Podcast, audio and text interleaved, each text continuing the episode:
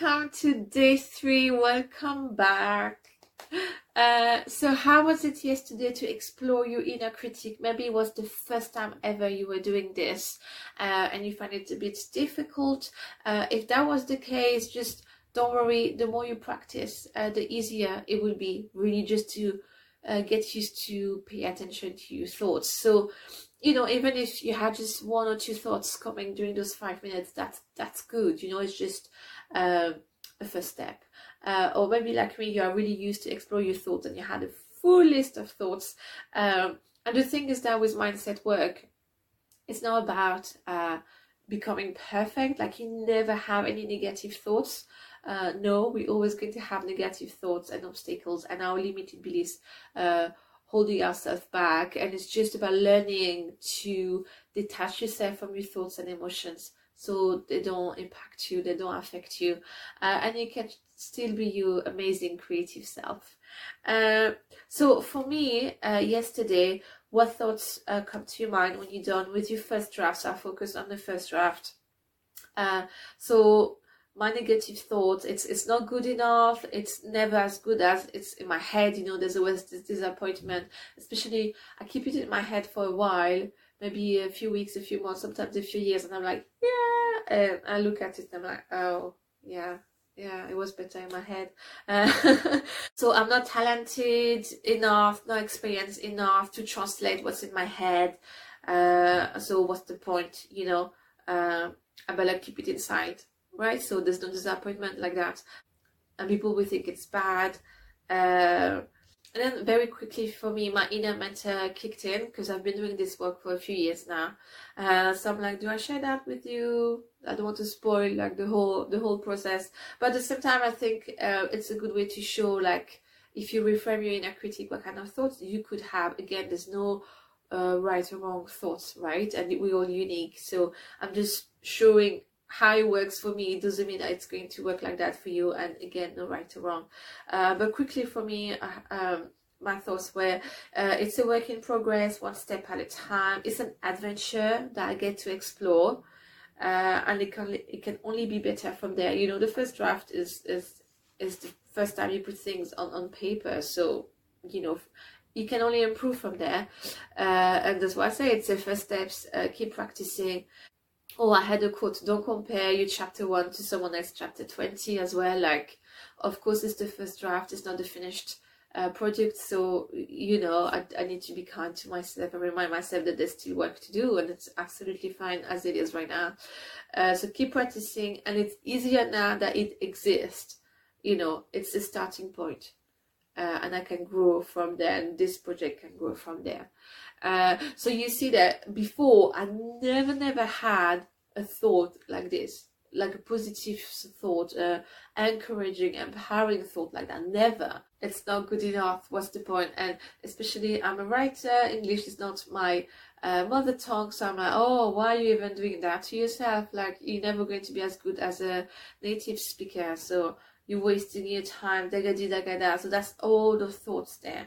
So if you have the thoughts, regardless of what your craft is, right? Um, it's normal. I just want to reassure you there. It's absolutely normal. And that's why we're doing this challenge. And that's why I asked you this prompt yesterday, uh, just to get to know your thoughts there. Um, and you see throughout this challenge, your inner critic is going to, to pop in and out. So always write down those thoughts, like get the habit of listening to your thoughts and paying attention to them so you see how you speak uh, to yourself. So, day three now, are you ready? It's a nice one. And each answer you give every day, we are building up, building up slowly, gathering data. And we're going to use that during the last week to uh, really reframe that inner critic, right?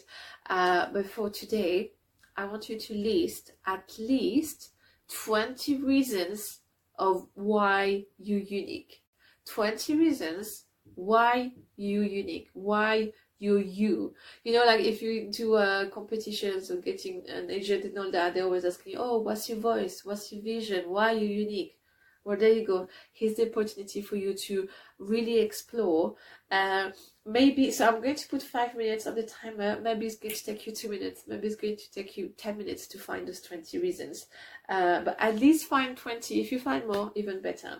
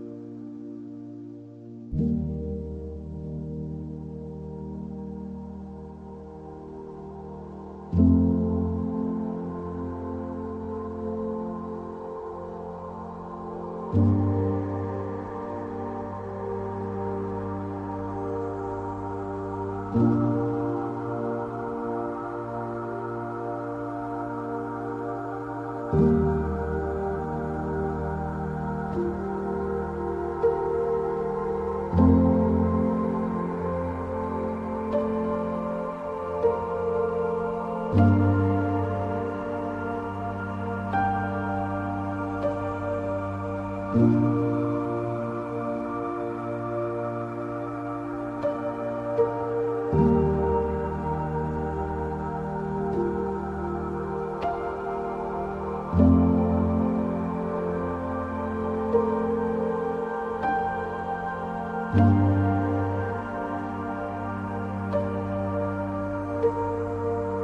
you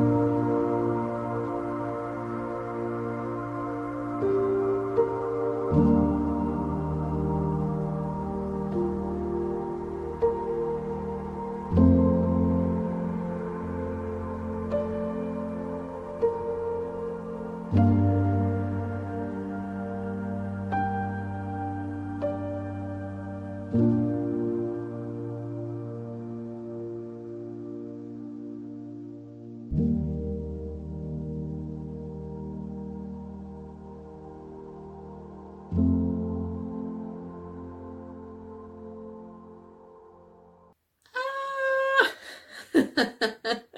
dis, voyage to do 20 in 5 minutes. Uh, let me see. 1, 2, 3, 4, 5, 6, 7, 8, 9, 10, 11. I did do 12 i did 12 so um I'm going to stop the video for now, but I will continue on my side. Uh, if like me, you didn't have time to finish the, the 20, it's very important to explore and do those 20, even if like, like right now, I'm like, oh, what can I, what can I say? Uh, but it's, it's, it's important. I really want to go deep because by doing 20, you're going deeper and deeper and deeper. So my lovely, just think why you're unique, you know, uh, I think it's it's it's a lovely thought to have.